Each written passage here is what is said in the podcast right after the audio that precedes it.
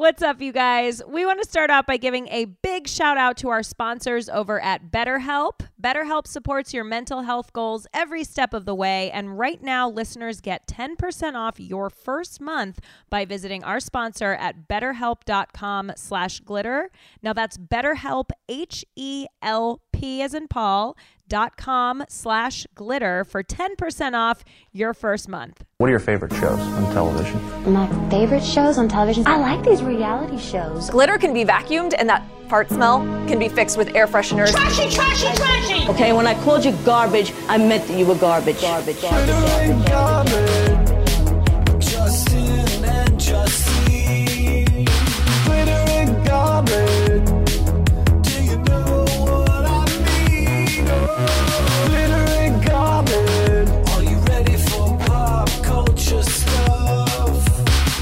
Everybody, this week's episode is going to be a cut above the rest, if you will.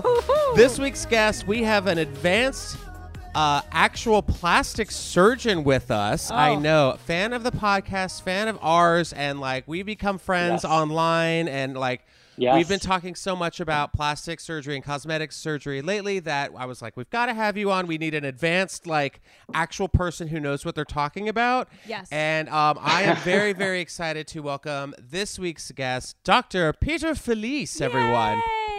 Thank you so much. This is great. I'm excited to talk with you guys. Thanks so much for this opportunity. Absolutely. Yes. Now, you were in South Carolina? I am. It's a long way from LA, but I have been all over the country, you know, trained in Boston, Chicago, Florida, spent some time in North Carolina. Now I'm in South Carolina, just loving, you know, warm weather. Yeah. No masks. I don't know if I'm allowed to. Oh, you can say no masks. We've all given up. Yeah. Justin already had COVID. I got it last week. Yeah. I'm like, whatever. Well, I'm glad that you've recovered. I'm glad you're doing well. I mean, yeah. I mean, I'm vaccinated. So it was like, it was just like, oh, I'm sick, you know. Yeah. It was just annoying. Yeah. That's where it's at now. Well, it's like, you're vaccinated, you're fine, but it's like, it's annoying regardless. Definitely annoying. Yeah. Yeah. But yeah, so, I mean, we've been talking about plastic surgery and like, you know, there's been a lot of headlines lately about like certain celebrities and like what's been done, what hasn't been done. But I want to ask right off the bat, you are a plastic surgeon. What is the difference between plastic surgery and cosmetic surgery? So very important question. Number one, for anybody who's thinking about doing any type of reconstructive, cosmetic, any plastic surgery procedure, make sure your provider, he or she, needs to be certified by the American Board of Plastic Surgery. So ABPS, the letters mean everything. Basically what it is you're upholding and practicing up to the gold standard, the highest standard for number one, making sure your patients are safe. And then number two, making sure that they're taken care of for whatever type of procedure that they need or want to have done. Mm. So a lot of doctors will say that they might be certified in cosmetic surgery or certified in facial surgery. Doesn't necessarily mean that they're board certified by the American Board of Plastic Surgery. So please, please, please, anybody that you talk to, make sure he or she has that certification, just so you know that you're getting, you know, good quality care and a good, well-trained physician for whatever you need to have done. Now, I have a question. Does that include Botox and all that kind of stuff? Or is that kind of a separate category, injections? Because I know a lot of celebrities will be like, I've never had plastic surgery, but they've had tons of injections. Those are also liars. So, the answer to both of your questions is yes. Okay. There are a lot of certified physicians that will inject Botox and fillers, but there are also lots of nurse practitioners, estheticians that under the right supervision do get trained and can do a great job with Botox and fillers. Okay. So doesn't necessarily mean that they are or are not qualified, but it certainly helps when you're asking about, you know, what training have you had? What certification do you have? Are you practicing under the supervision of a physician or a dermatologist? All those are good questions just to make sure that you're going to be, like I said, number one, safe. And then number two, happy with the results that you get. Do you think, now I'm getting into my own stuff, but do you think like a dermatologist, like do you think going to my dermatologist, because I've talked to her about doing Botox. I have not done any Botox yet. I have a small forehead and a heavy brow. So I get a little nervous that it might make my brow even heavier. Yeah. And I have a heavy flow and a wide set vagina. Justin. We can fix that also. Yes. Yeah, he can fix that too. It's the best line for me. So absolutely nothing at all with going to a dermatologist. Again, talk to, friends, family members. If they've gone to somebody, they like the work done, they have a good rapport, again, have appropriate credentials. There isn't anything that says that only a plastic surgeon can do this. A lot of people are going to disagree with me, but as long as you're going to somebody who's certified, has the experience, knows the anatomy, and has good success, and their patients are happy, really that's the number one thing. Got it. Now, what made you want to get into tits and ass? Well, let me harken back to my childhood days. Yeah. No, so I actually started out my training as a general surgeon. So general surgery is everything pertaining to basically on the inside of the body, except delivering babies, except fixing bones, and except doing neurosurgery. So I did a 5-year program of general surgery training that while I was doing that, I was exposed to plastics. Really loved plastics and reconstructive surgery just because the patient variation was so diverse. The procedures that you were doing were always different. There's no such thing as doing the same procedure twice in a row. Oh. And you get to be creative, but you also have to be technically pretty competent with what you're doing. And you need to know how to get from A to B to C, and then also be able to improvise. So just the ability to kind of have that freedom, but also know the classical training, all of that just really led me to saying plastics is what I want to do. A little bit of freedom, a little bit of creativity, but also being able to combine right and left brain at the same time. It was a great combination for me. Huh, that's interesting. Now, do you have like a specialty or an area that you like to do a lot? Or that you're known areola for? That you like to do a lot? Yeah. A lot of areola, absolutely. So mainly my practice right now, I do a lot of breast, I do a lot of body, and I'm also doing some face. So breast can be anything from making big breasts smaller, smaller breasts bigger, lifting, changing the position. I do a lot of abdominoplasty, liposuction, 360 lipo, body contouring. And I'm also doing a lot of facial procedures now, lower facelifts, neck lifts, face lifts, eyelid lifts, really pretty much everything from head to toe. We can put a cut and fix it. But those are the things that I'm doing a lot of right now, and enjoy seeing my colleagues and friends that are doing a lot of those same procedures to figure out, okay, what can we be doing to get better? What's the newest technology? What's latest and greatest? And, it's nice to be able to see and do a lot of different things in a lot of different places on the body. Right. I just booked us a Travelocity trip to South Carolina. For sights and sounds, if you will.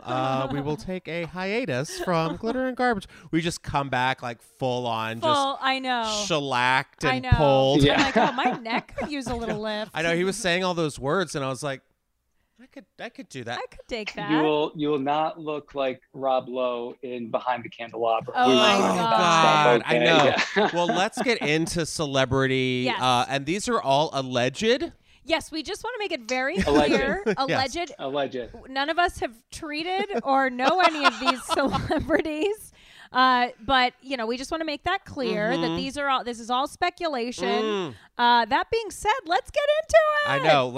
Okay. So I want to know, you sent me a list of some of the celebrities that, some of the best plastic surgery allegedly. Yeah.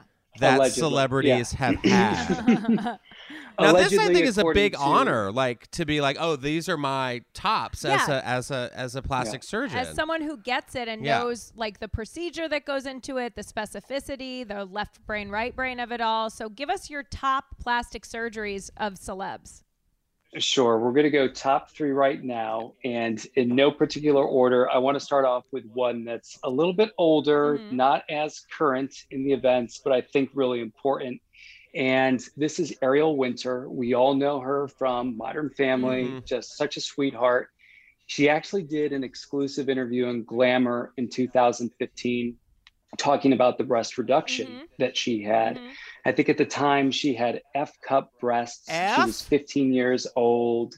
Yeah, and just extremely uncomfortable, very self-conscious. And I have to tell you, the breast reduction patients that we see have back pain, neck pain, shoulder strap grooving. They get rashes and skin irritation and fold at the breast. God. It's not fun. It is not fun. I didn't even think about rashes. It's, relax, you're gay. All sorts of rashes. It's like chafing. It's like chafing, right? Yes. Oh, God. What, do you have to put powder under your boobs and stuff? So if it's wet, you make it dry. If it's dry, you make it wet. Wow. Yeah, it's very uncomfortable for these patients, but she had a lot of courage. This is a girl. She's a teenager. She's a megastar on a fantastic TV show. And here she is at 15, 16, 17, talking about the experience that she had. So number one, kudos for her for having the courage to do that. And also the breast reduction patients are some of the happiest patients because they wake up and they instantly look and feel better. Back pain improved. Yeah, because they can walk. Rashes improved. You can walk better. I mean, imagine if you just had an extra 2 or 3 pounds in a necklace hanging off your chest every day for your life. It's a huge difference in posture, outlook, fitting in clothes, confidence. So definitely hats off to Miss Ariel. She, in my opinion, is one of the best examples of celebrity plastic surgery gone right. Well, totally. And it's also tough, like girls who have bigger boobs, the self-consciousness, all that stuff. I had a friend in high school who was skinny, tiny, and then had these huge double D boobs. And she was so embarrassed by them. And it was impossible for her to not look sexy. It's like, I don't have, I have, a C cup on a good day. And so it's what does that mean? Don't worry about it, Justin. We're talking shop here, okay? We're talking tit shop. But I can wear something low cut and it doesn't look like super overtly sexual. Whereas, I have my friends who have big boobs, they can wear something that like comes down to here and their cleavage is just so big because their breasts are so big that it's right. Just this inherent like, ooh, she's trying to be too sexy. And it's like, no, she just has these huge boobs that make it hard to wear things without looking super sexy. She's got Sydney Sweeney tits. Oh, Sydney. Yes. Yeah. We did send you some Sydney Sweeney tit requests. Yeah. What are your thoughts on Sydney's breasts? Which, now, those are natural. Those are natural. Right. Allegedly natural. So I've got a wonderful series of Google images up in front of me right now. And, just good genetics and great clothing. Yep. That's it. Yeah. Yeah. She's got like, I think she's Victorian boobs. Yeah. She has like D's or double D's and she has a tiny frame. But yeah, she always looks very sexy because it doesn't matter. Justin, what's a Victorian boob? It's where, you have like in a Victorian era where they corseted the women and the boobs came up like past the corset. So they're like very full. Huh? Pre-Downton Abbey era. A pre-Downton. This is gay terms for everyone. Yeah. It's a pre-Downton breast. A pre-Downton breast. It's a milky bosom. It's like a harlot bosom. Like a pirate wench, if you will. Yes. Ah, okay. Pirate wench boobs. Okay. All right. So, Ariel Winter obviously is in your top. Who else do you have in your top list? So I got to tell you, Jane Fonda at 83 years old is phenomenal. Yes. And also I, looking this up and Googling this, I had no idea Lily Tomlin is also 82, 83. It looks absolutely fantastic. Mm-hmm. Yes. And we can do more than just allege here because Jane Fonda has been very outspoken about plastic surgery that she's had in the past. She's talked about having a breast augmentation. She's had 2 lower face or neck lift procedures. She's also had eyelid surgery performed.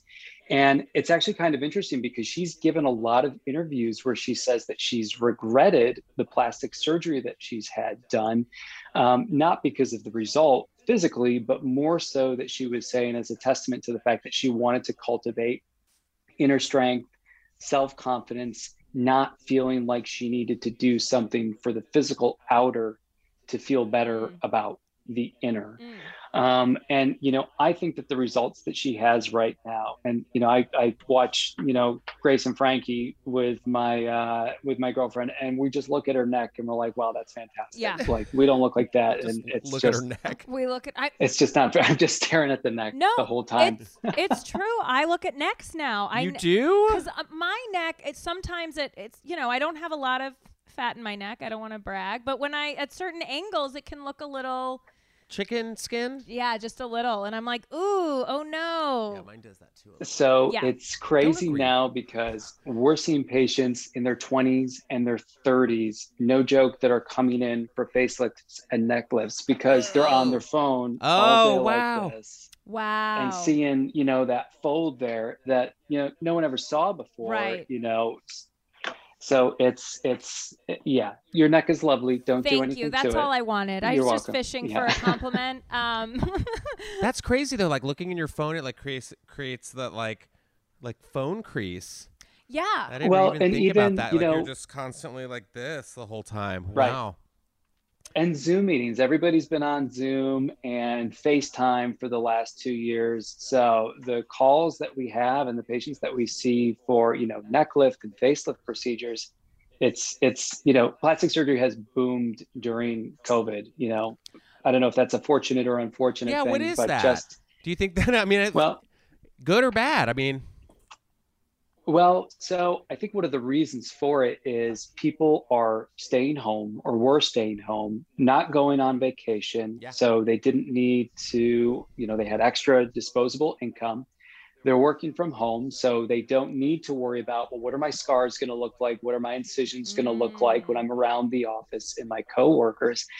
And everybody's at home. So it's a perfect place to recover when you don't need to worry about going to work. Right. So it's just one of those things that we've seen that the business, again, for better or worse, has been doing, you know, pretty well in the last couple of years across the board.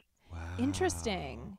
Yeah. I have to say, though, Jane Fonda, sorry to go back, but she does look amazing. Like when you think about it, she's 83 years old. Yeah.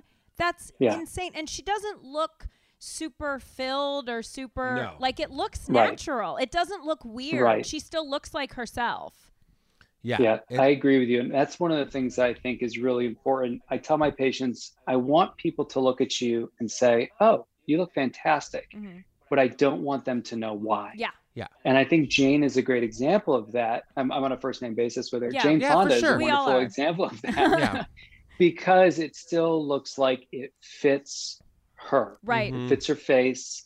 It just fits her character. And, you know, I also think that it's important to get out that message of, you know, the self-worth on the inside. It doesn't mean you can't do things for the outside, but I like the fact that she's an advocate for that. You know, love yourself for who you are on the inside and also being lovely on the outside as well. Absolutely. See, Justine, what a great word of advice. Yeah. Shut up, Justin. I have C-cups on a good day. Yeah. Now, who is your last top pick for plastic surgery? Right. My last top pick, and again, a little outdated, but very important, because October is Breast Cancer Awareness Month, is Angelina Jolie. So Angelina Jolie had a lot of publicity and a lot of very good positive press. I think back in 2012, 2013, she was very open about the fact that she had a genetic mutation that increased her risk for breast cancer. Right.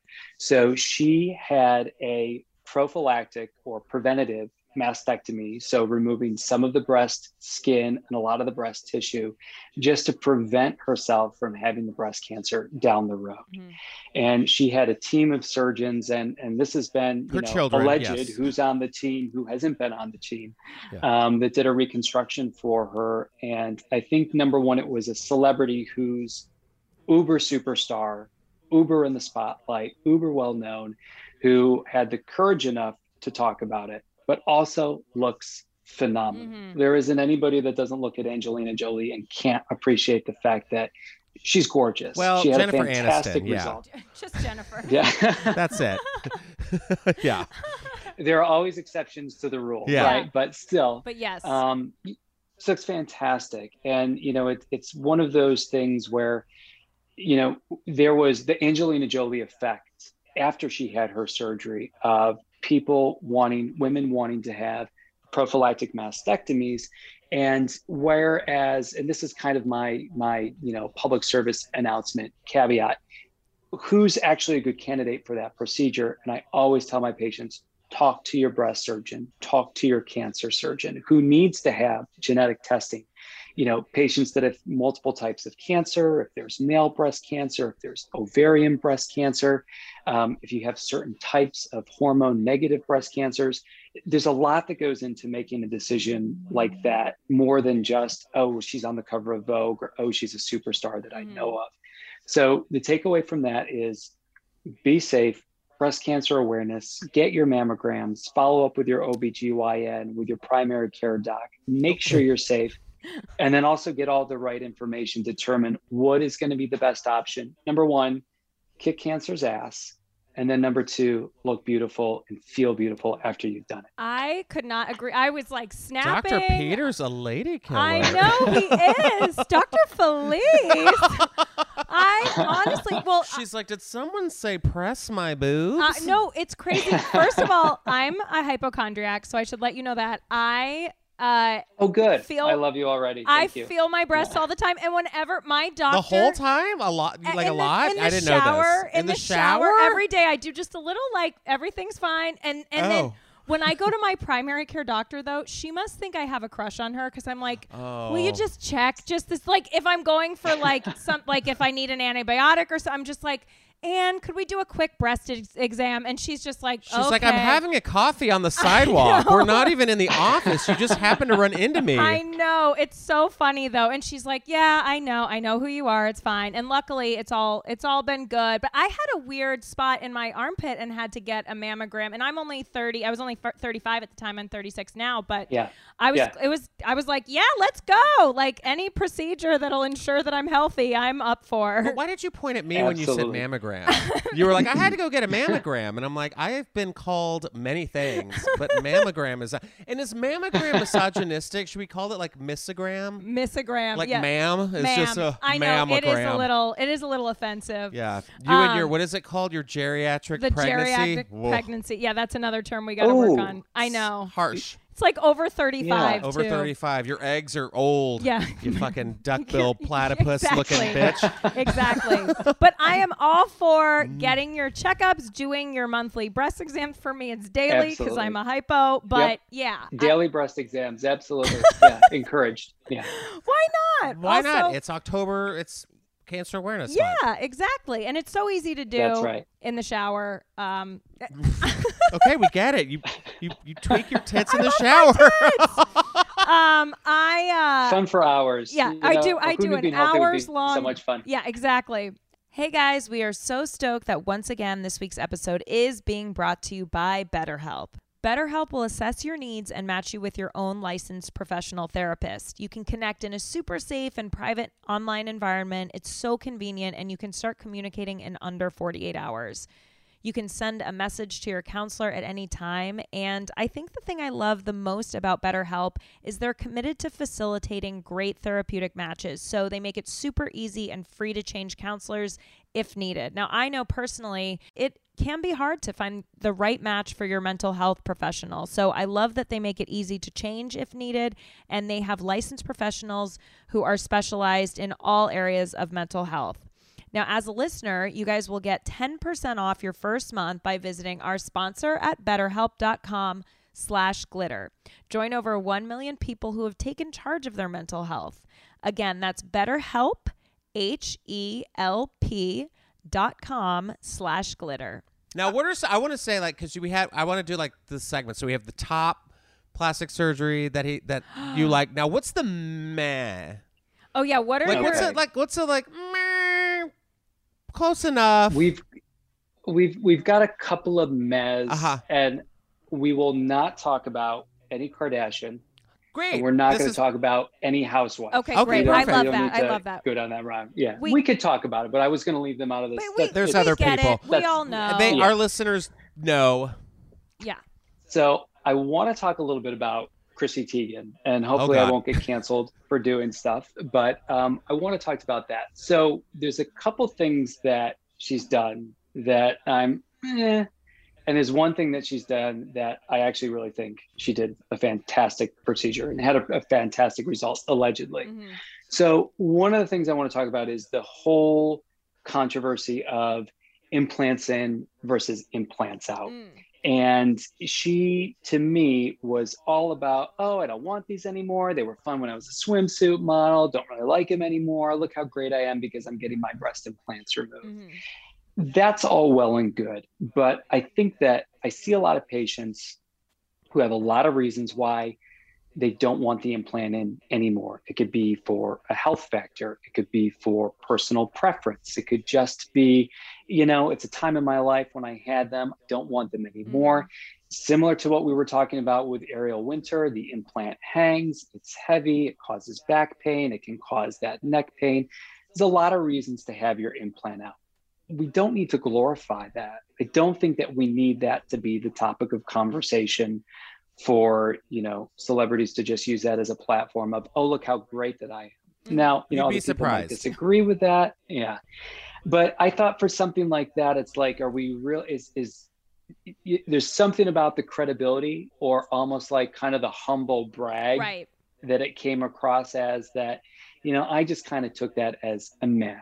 Now, if she's happy, if she's comfortable, fantastic, more power to you. But I just felt like as a spokesperson for that type of procedure, I thought it was just lacking a little bit in that credibility. Sure, well, she's a spokesperson for everything now, so it's like we get it, right? Yeah, it's just one less thing. Yeah. Just, you know, go that. Look how brave I am. Okay, we get it. Right, exactly. Yeah, and so, but I will say she did have a buccal fat pad removal, and the buccal fat pad is a little part of fat that's in the cheek, extends up high onto over the arch of the cheek right here in the face.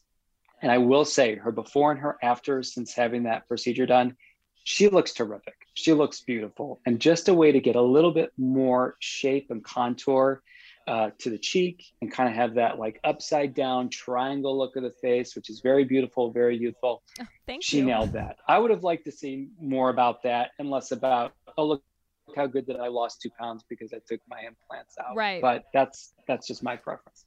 It's What is it called? The buccal fat. The buccal fat? Yeah, so a buccal fat pad removal. There's a little incision, less than about half an inch in the corner of the cheek, inside of the mouth, little poke, pull the fat out, get rid of it, close the incision, done. Yeah. Real quick, real painless. You can have it when you're awake, local anesthesia. Patients do great with it. Yeah, so that's a fun one to Google and kind of get some pictures about that. Oh, I'm gonna And you get Google. Like this little cute little marshmallow of little yellow fat that comes out. She loves marshmallows on her sweet potatoes. I do. She does. I don't recommend buccal fat on the sweet potatoes. Okay, marshmallows. Okay. Well, she's vegan. You got to specify with me. All right, now that's a meh one. Are there any other mehs you have on your list? Yeah, so there was, and again, in the spirit of Halloween, and I love Jamie Lee Curtis. So I love Jamie Lee Curtis. I mean, who doesn't love, you know, True Lies? I think we all just simultaneously hit puberty when we were watching that movie, right, you know. What was True Lies? Oh, Jamie Lee Curtis. Yeah, Jamie Lee. So she's had liposuction before. She says that she's had Botox before. She said she's had plastic surgery before, and she says, none of it worked. I don't know why I did it. None of it worked. And my thought is, well, it works. It can work. Like, what did you have done? Where did you have it done? How much was done? And that determines whether it's working or not. The procedures are good, but there are variations in how good it can be. Mm-hmm. And I'll say the same, actually, Justin, we were talking about her the other day. I know we love her, but Nicole Kidman. Oh. She gave an interview where she was, you know, saying that she had Botox. She didn't like it. She couldn't move her face. Well, that's probably because you have too much of a good thing. Mm. And so when I'm talking to patients about Botox, the idea is, again, what's your goal? Do you want to just soften the movement? Do you want to soften the lines? Or do you want to be frozen? Mm. And for my patient population, 95% of them want to look like normal. You want to move. You want to be expressive. Right. You want to have your normal face. You don't want to just be, you know, sitting there without expression. Right. So, you know, that's another thing to talk to your doctor as well. It's not a one size fits all dose. It's not a one dose fits all response to the treatment, but they do work, you know, get the right treatment, get the right amount, you're going to have some results based on that. And results vary, we all know that. But to say, yeah, lipo didn't work, the Botox doesn't work, it you know, I have a difficult time kind of taking them seriously when they say something like that. Right. That's so weird. So now she's just like, oh, it didn't work for me. And now I'm, well, what, I'm Halloween Kills is coming out next week or whatever. She's like, yeah, it didn't work. Granted, you know what else didn't work? Killing Michael Myers, because we're on Halloween 98 right now. Will they ever learn? No. Will they ever learn? No. That's interesting. I didn't know that about her. Well, yeah, that is interesting. Because that was like, yeah, like you said, True Lies, like that scene was when she was like giving him a lap dance. That was like the best she ever looked. She looked so incredible in that scene. Yeah, she was like in lingerie and she was all like curvy and her boobs were out and all that stuff. And then you're like, oh, that haircut? Mm.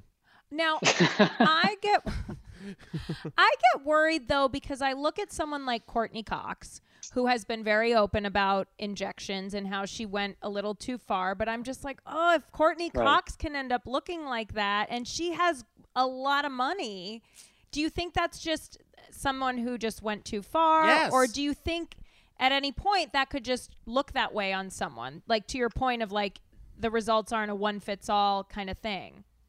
Right. So my response to that, and you know, I've seen a lot of her before and afters too, specifically for fillers. Mm-hmm. And you don't just get that way like that. Right. That's a gradual process. Sure. That's not just a half of a syringe or one syringe or two syringes of filler. Those are multiple syringes injected in multiple places, probably more than one visit to your office, wherever you have that done. Yeah.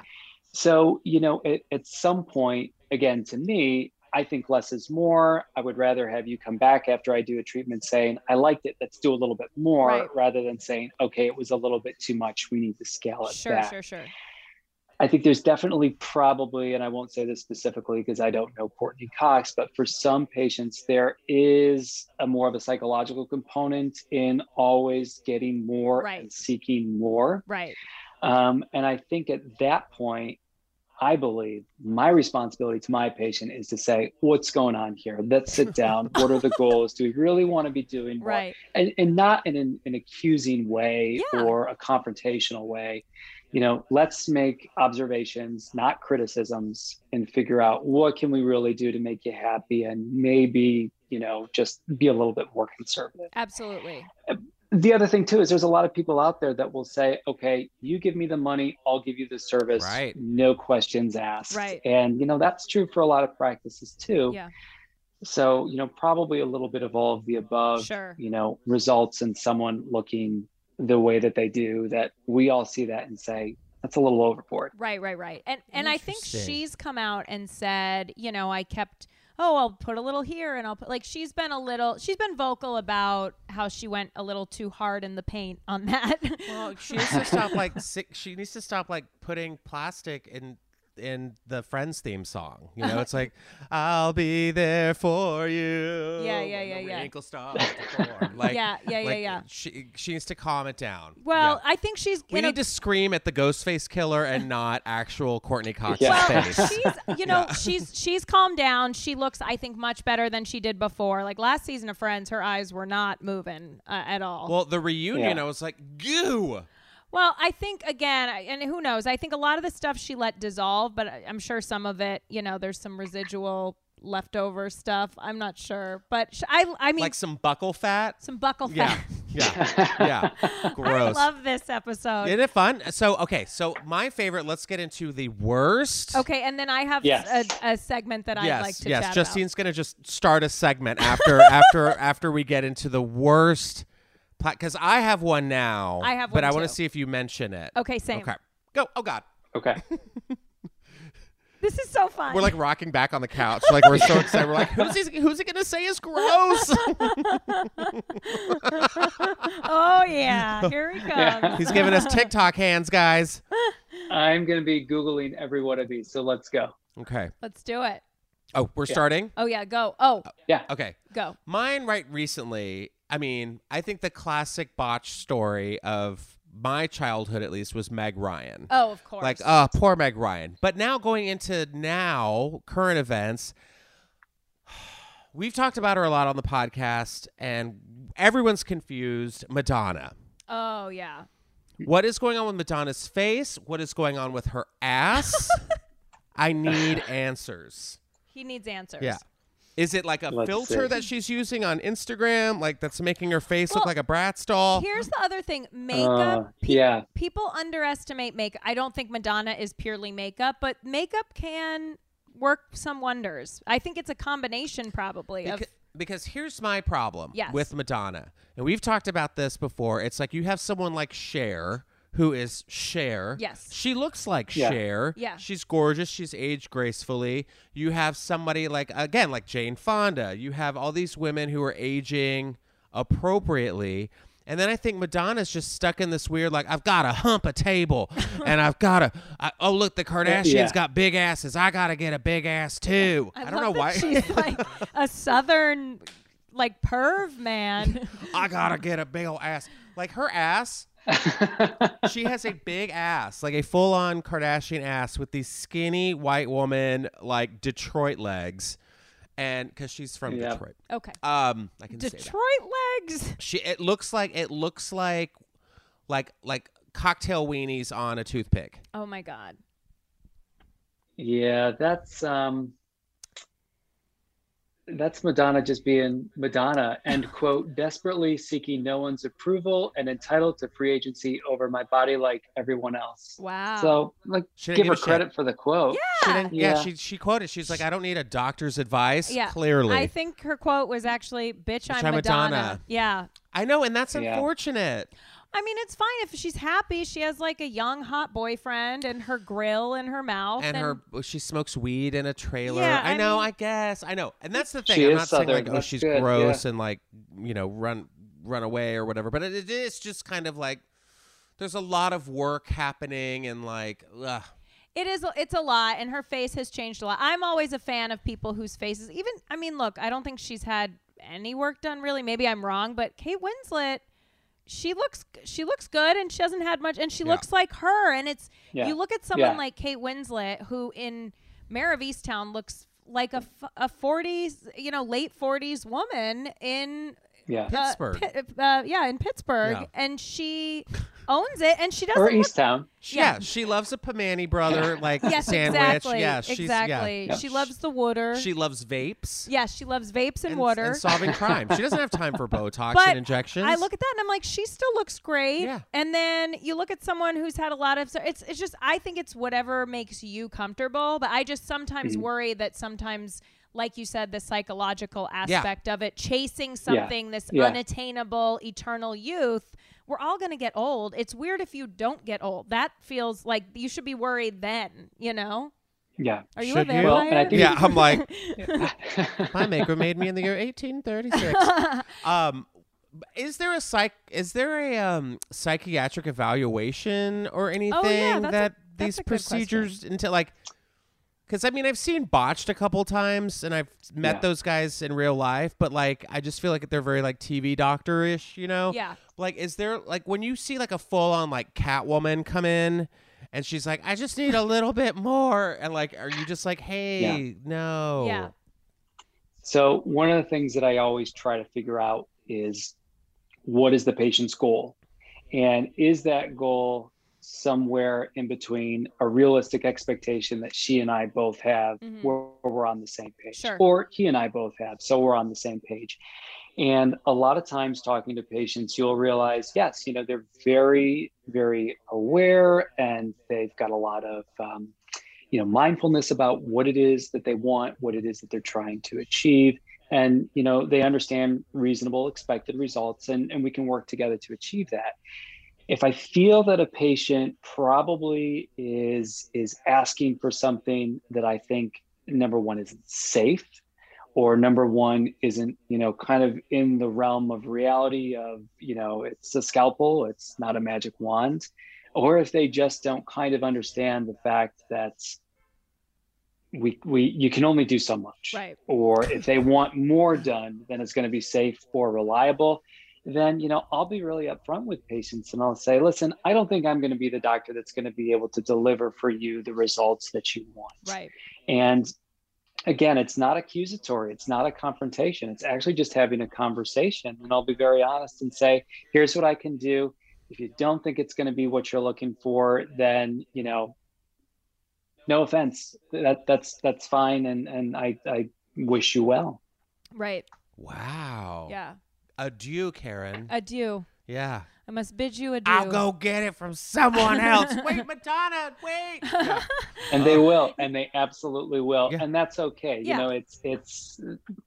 Oof. It is what it is. Be safe. Yes, be well. Exactly. You know? Yeah. Now, yeah. I want to ask about some bad breast implants that have just been on my radar for like 20 something years at this point. Ooh.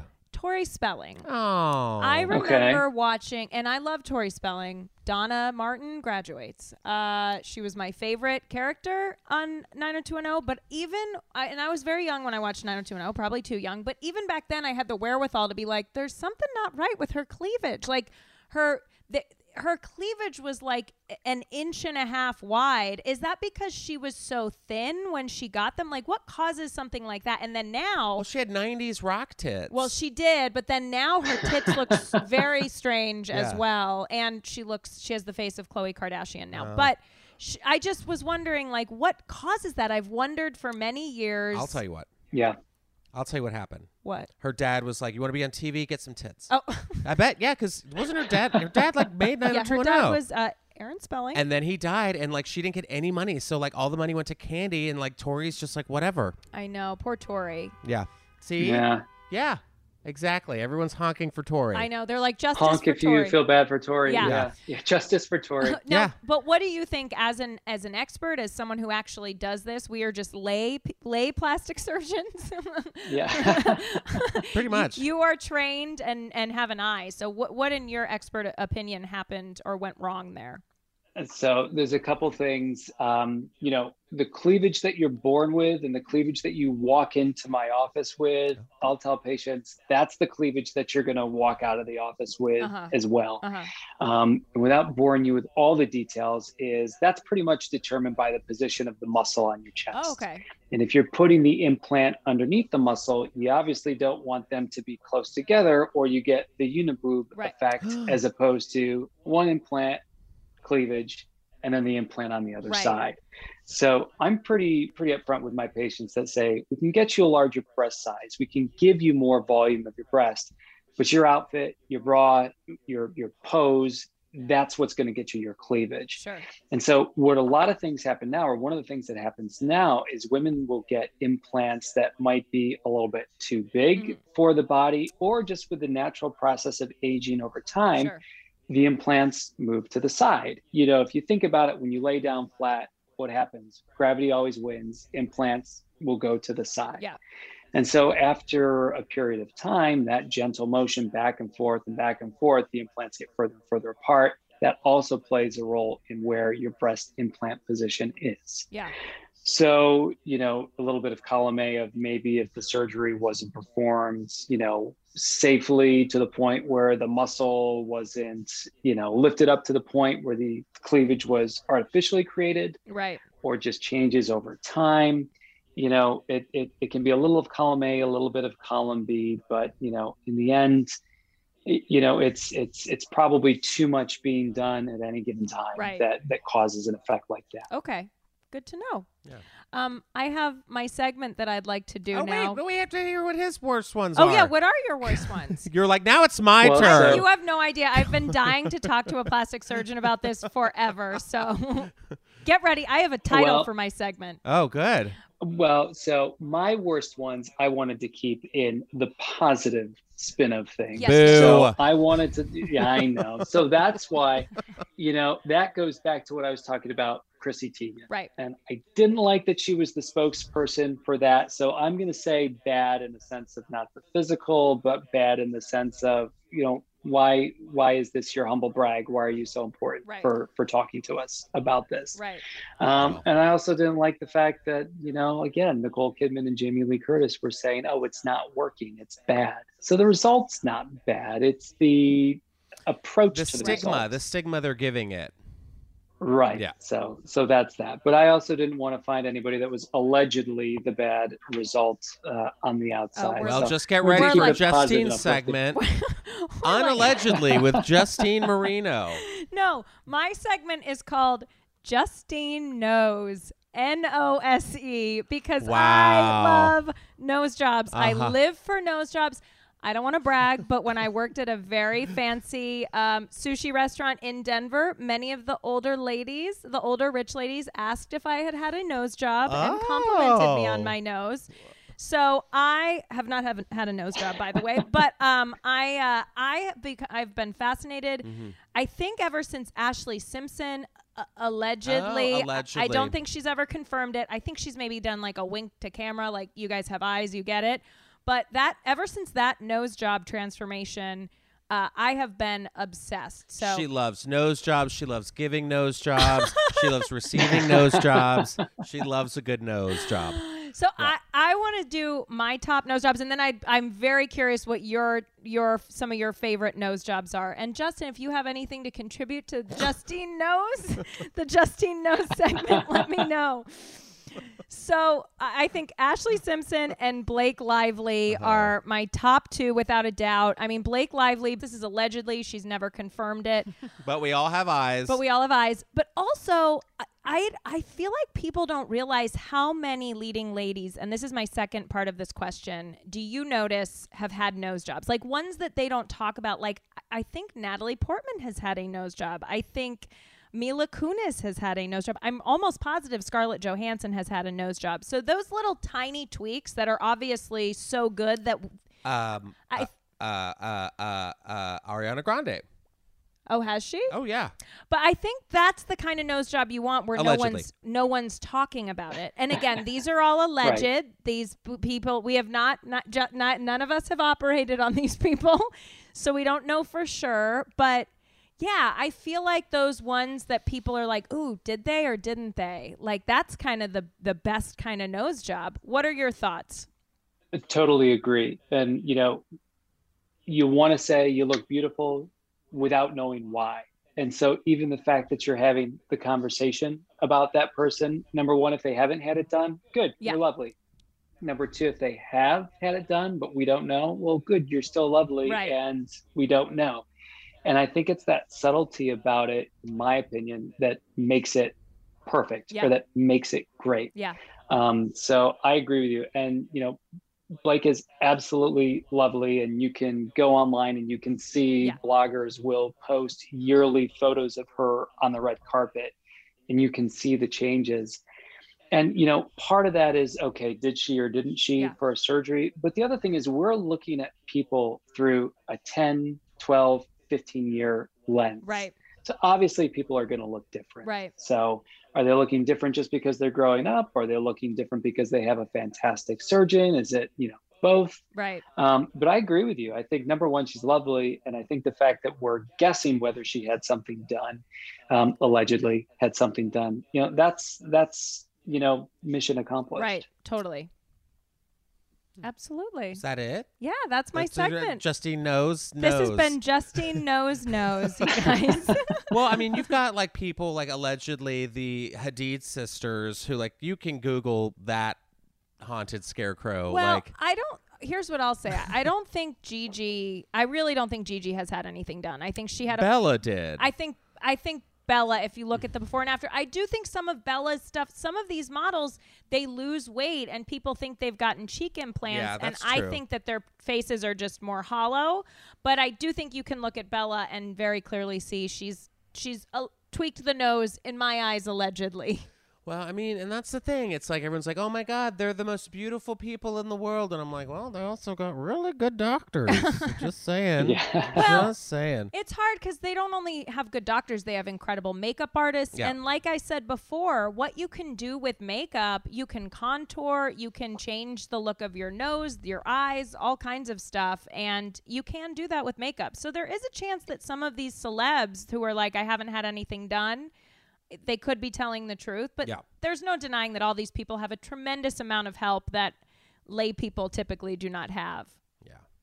Well, Then adding to that, not even just the makeup, not even just the hair, not even just having the stylist. I mean, the filters that you get on your phone when you take a selfie and then post it, and then you change the background, and then you change the contour, and then you adjust the contrast. It's just, you know, is what you see, what you get. And, you know, probably sad to say that, you know, we're living in a time where grown women want to use a cute baby filter.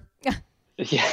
I'm a cute baby. But I am, Justine. Oh, I didn't mention names, Justine. I did not mention names at all. It is interesting, though, as much as I love... Allegedly. Allegedly.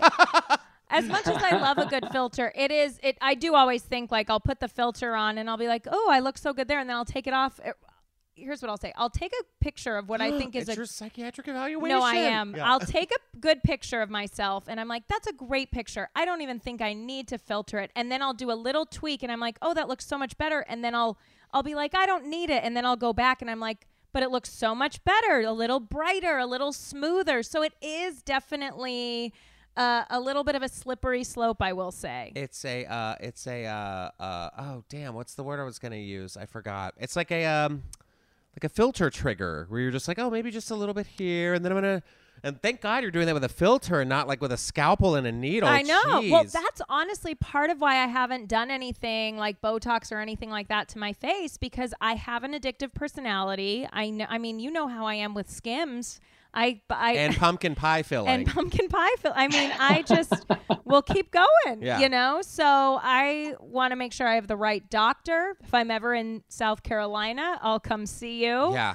Because you seem great, and you seem like a good person, too. And that's the kind of doctor I want to come see. So, but yeah, it's definitely... Well, that's very sweet of you. Yeah, thank you. But I want to, before we wrap up, I need to know, there's two stories that I want to talk about. The first one being Linda Evangelista. Right. What happened? Do we know what happened to her? She was like, I'm hideous. Back to the shadows I go. Like, what happened? So there's actually an article in the Washington Post, and before I say it incorrectly, I think it was back maybe early September, where she was talking about she had a non-surgical procedure called CoolSculpting. And the whole purpose of CoolSculpting is basically trying to freeze the fat. So those areas where maybe you don't need surgery, like a liposuction or abdominoplasty, you just want to get a little bit of that fat layer gone and dissolved. The procedure, and I, you know, full disclosure, I don't get money for CoolSculpting. I don't work for CoolSculpt. You know, I'm just saying, you know, what I know about it in our office. We do the procedure. Mm-hmm. It does help for some people to get a little bit of that stubborn fat away. Mm-hmm. Now, there is something that can happen as a known complication, very rare, but known complication, that patients can actually have a hypertrophy or an excess growth of fat tissue after the CoolSculpting happens. No. So it's the opposite intended consequence of what you're going to your doctor or your provider to have the CoolSculpt do for you. And again, just reading this article, and actually a friend and colleague of mine, Dr. Pittman, who's a plastic surgeon in Washington, DC, he's actually quoted in this article, and he makes a fantastic point saying, you need to talk to your provider. You need to make sure your provider is equipped to do the procedure, that talks to you about the risks and the benefits and the alternatives of the procedure, and make sure that you know the possible complications that can arise, so you're not left after the fact thinking, oh my goodness, I've been horribly disfigured. Nobody told me that this was going to happen. So, and again, all of that goes into, and I don't know where she had her procedure done. I don't know who did the procedure for her. But again, it's just kind of the cautionary tale of, you know, make sure you are asking, what are the credentials of the staff in the office? What are the credentials of the supervising providers or physicians in the office? What can go wrong? Asking the questions. What's the worst thing that could potentially happen? And then what can you do to fix it? If and when there is a complication. Right. Well, that's the problem, because she doesn't get out of bed unless for $10,000. Oh, right. So she's probably just like, whatever. But also, she didn't say disfigured. She said deformed. Yeah. So is she like full on elephant lady right now? Like walking around with like, does she have the growths from the CoolSculpting? And do we like, I'm seriously just picturing her like covered in tumors. Yeah. Like, wow. You, me and nose jobs, and you and Linda Evangelista's growth. Linda Evangelista's beautiful. Like, as someone who's been told they look like Linda Evangelista when I was a young twink. Wow. Yeah. Yeah. My mom looked like Linda Evangelista, like back in the day. Yeah. Yeah. So it's like, I'm like, oh no, like she was gorgeous in like all the George Michael videos and like one of the 90s supermodels. And now I'm like, it just breaks my heart that she's like, undeformed. Don't look at me. Feed me in peanuts. You know, like, oh God. How deformed is she? Because this is why I want to know. Because Carrie Underwood pulled the same stunt where she's like, I fell down the stairs and I'm horrifically disfigured and I had to get plastic surgery. And then you see her picture and you're like, you look exactly the same. I saw no difference. Yeah, she said that she fell and got her face like got caught on a hook from one of her picture frames, and it just ripped her face open. And I was like, yes, she's going to be like a Batman villain. And then, like, she's like my kids don't even recognize me. I have to sleep in the garage. Like, people, I don't think she said the last part, Justin. but it was like, allegedly sleeping in the garage. Allegedly slept in the garage. So she finally got all the surgery. And then she's like, I'm releasing my album. She teased like what she looked like on Instagram. Do you remember this? Yeah. Like, she's like, I'm in the studio, and she wouldn't, like, show her face. Yeah, we were like, what does she look like? Show us the freak. Yeah. And, like, then... she just looked gorgeous. And then she looked like Carrie Underwood. I was like, wait, what? So I've never let that down.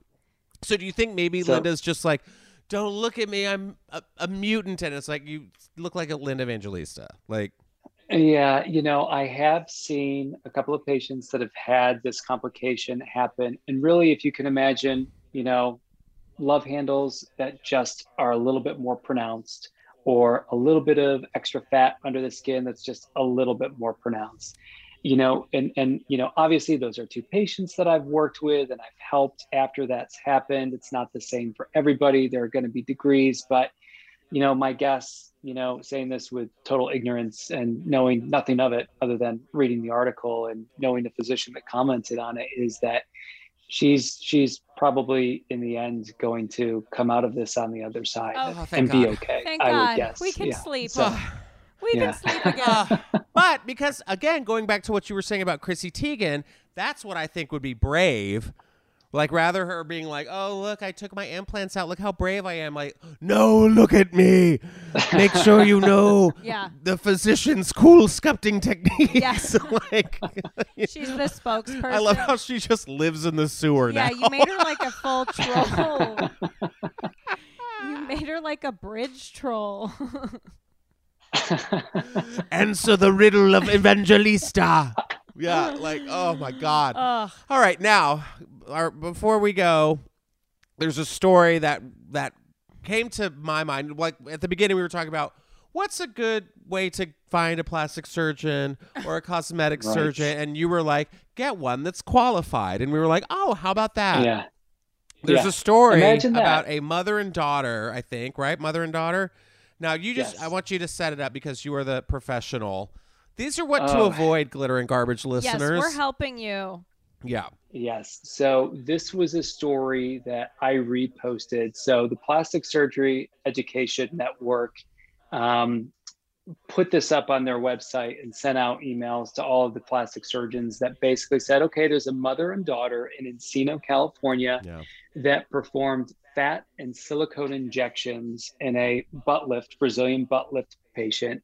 That actually ended up causing the death of this patient. Wow. So they have now been, the mother and daughter are accused of murder. They have no proper license. They have no training. They're not certified. They're not physicians. They're doing this like in their garage or in their basement. With Linda Evangelista. You know, patients are Snapchatting the results. Wow. And this poor girl died as a result of it, you know, because these are the only way to not have a complication is to not have a procedure. Right. And if you're going to have a complication, and heaven forbid you never do, but it's inevitable because that's just life. If you're going to have a complication, you want to make sure that it's at least with someone that can walk with you through it, get you through it, help you through it, treat it, and not like these ladies do. Call 911, paramedics show up, and they just like waltz out the back door. Oh my God. Wow. Yeah, so, they're like, we have a bottle of Windex, a couple paper towels. Yeah. We have no AC in our garage. Yeah. So trust us with your life. And that's the perfect place. Yeah, the perfect place to do the operation. So, you know, cautionary tale, you're going to get what you pay for. And there are a lot of, you know, providers out there that don't charge as much as a plastic surgeon. They do it in their home versus an operating room, a certified, accredited hospital suite or operating room. And, you know, bad stuff happens. And this is a very recent example of that, that kind of really hits home the point of, you don't want to die. Nobody wants to be injured during a procedure. Nobody wants to have a complication. And certainly no one wants to die. But all of that is the due diligence to make sure that your plastic surgeon knows what he or she is doing, is safe when he or she does it, is certified by the American Board of Plastic Surgery. And again, like the Linda Evangelista, talks to you about, here's what can happen if things aren't perfect. Here's what I'm going to do to be with you every step of the way to fix it and make it as best as I can, make you better. Right. What did they put in her butt? So I read that it was silicone injections. And so silicone should never, ever, ever be injected anywhere in the body. Silicone in an implant or silicone in an implantable device is okay. But silicone by itself. Right. Oh my God. Like just jelly. Shouldn't be put in. Yeah. And I actually, we had a patient in our office today that several years ago at a practice, you know, she had silicone injected into her cheeks. So now she just has these lumps and bumps along her cheeks. And my partner was actually taking care of her. She's got just these contours right here, just these bulges that is, you know, has to be dealt with right now. And it's just, it's a dangerous thing. And, you know, these patients go into it expecting one thing, ending up with something else. And, you know, we do everything that we can to try to help them, but it's, you know, just. So you have to go in and like pull out all the little jelly blubber things? Like and is it like boba face? Like, I'm sure that's the technical term. Boba face. That is actually the exact technical term. That's correct. That's terrifying. But it's and it doesn't just come out nice and neat like we were talking about the cute little marshmallows of buccal fat. Mm-hmm. Like this is stuff that sticks to the tissue, the muscles, the nerve, the arteries. It's messy. You know, it's terribly sad for the patient, and it's tough to get it out of there and still leave the patient with, you know, a good contour of whatever it is that you've just removed. Right. A good face. Because I mean, that could cause like nerve damage and all that kind of stuff, right? So like you can have like face paralysis. Well, potentially it's not impossible. I had a friend who got Botox on Groupon, which don't get Botox on Groupon, ladies and gentlemen. And she didn't realize she was allergic to it. Ugh. And half her, like her eye was paralyzed for a few months. I mean, it wore off, thank God, but she didn't come out for like 2 or 3 months because, and that's part of another reason why I'm afraid to kind of do it. Just, but again, it's like a lesson. Don't get Botox off Groupon. Well, like Dr. Peter Felice says, do your research. Yes. Now, absolutely. And ask questions. Yes. It's not bad to ask questions. Now, one last thing, what do you think is the most, or where do you think plastic surgery is going as far as like the future? Like I feel like the 80s, I feel like boobs are kind of like the thing. No, I think butts are the thing. Well, the butts are the thing. Like when you said butt lift at the BBL, I was like, that's a BBL. Yeah. Right. Yeah. Well, right. I just feel like boobs were very 80s, 90s. Yeah. Everyone was like big boobs. Now it's like big butts, big butts. Do you think the trend will go more towards that? Or like, are people going to be like, I want thicker ankles? Like what's going to be the new? Justin, that is so offensive to someone with thick ankles. I again didn't mention names. Yes. But what do you think? Like after butts, what's after butts? What do you think? Yeah. So I think part of it definitely depends on the demographic of where you live. So my practice, I do see patients every once in a while that are interested in BBL. I don't see nearly as many as would live in larger cities, more metropolitan cities. I have a really great friend, shameless plug, David Sieber in San Francisco, who does fantastic high definition lipo and butt implants, fat grafting, does a fantastic job. He's board certified, does a fantastic job. So I think it depends on where you live. Yep. Where I live, it's not the thing. Okay. But where somebody else lives and practices, it definitely is the thing. Yeah. Where I see things going is going to be, I think classic never goes out of style. Yeah. You know, rhinoplasty, subtle nose job, never goes out of style. I think Botox and fillers also are going to be here to stay. Mm-hmm. You know, how much you do or don't get is going to determine, you know, whether or not we like the result of it. Right. And I think, you know, there are some great technologies out there for high def liposuction. There's great new technologies out there for, you know, the gummy bear and high cohesive breast implants. You know, and really, you know, the population that you work with, if you're working with patients that are younger, it's going to be breast augmentation, filler, liposuction, butt lifts, things like that. Older patients, you're going to see more mommy makeovers, abdominoplasty, liposuction. Mm. And then you're going to get to patients that are, you know, presumably our parents' age, neck lifts, facelifts, eyelid surgery, things like that. Yeah. So I think your population, where you live, what's popular at that time, and the age demographic that you're working with is always going to factor into it. But in my opinion, classic beauty, subtle, natural, complementary changes that add to your aesthetic and don't distract from it. Yes. That's always going to be in style. That's always going to be something that patients are going to be asking for and going to be thrilled to have results that show that. Awesome. Wow. This has been so fun. Informative. Yes. Fun. Awareness. Yes, exactly. You have a lot of questions. Edutainment. Edutainment. Yeah, yes. Exactly. Yes, it's been brow lifting. It has been brow lifting. A little uplifting, butt lifting. Brow lifting. Yeah. Yes. No, this is awesome. I'm so glad you got to join us today. Now, tell everyone at home like where they can find you on Instagram, and maybe, I don't know, if they have questions. Not a consultation. No. I don't know. Maybe you take consultations. I don't know. We do virtual consultations. We do a lot of those still in the wake of COVID. But I work at Advanced Cosmetic Surgery in Greenville, South Carolina. You can Facebook, Instagram, Advanced Cosmetic Surgery. And my personal Instagram is Dr. Peter Felice. And I do take consultations and questions and DMs, you know, through Instagram. So anybody with any questions, anybody with any concerns, you know, even if I don't live where you live, we're such a small community. It's a small world. I might know somebody that can help you, even if you're in New York, Los Angeles, Chicago. So yeah, that's where I am. Dr. Peter Felice and Advanced Cosmetic Surgery. Awesome. Yeah. Well, thank you so much, Dr. Felice. This has been such a fun episode, and we wish you the best. And if I'm ever in South Carolina, I'll stop by. Again, we're taking a retreat. Absolutely. Yes. We'll be taking a hiatus. We're going to come back with a new neck. Yes, new neck. We'll stop by for a spot of Botox. For sure. We would love to see you guys. This has been a lot of fun, and love being able to chat with you about this and spend some time with you. Thank you so much. I appreciate it. Yeah, sure. You have a good night, all right? Yeah. Thanks, guys. You too. Right, bye, buddy.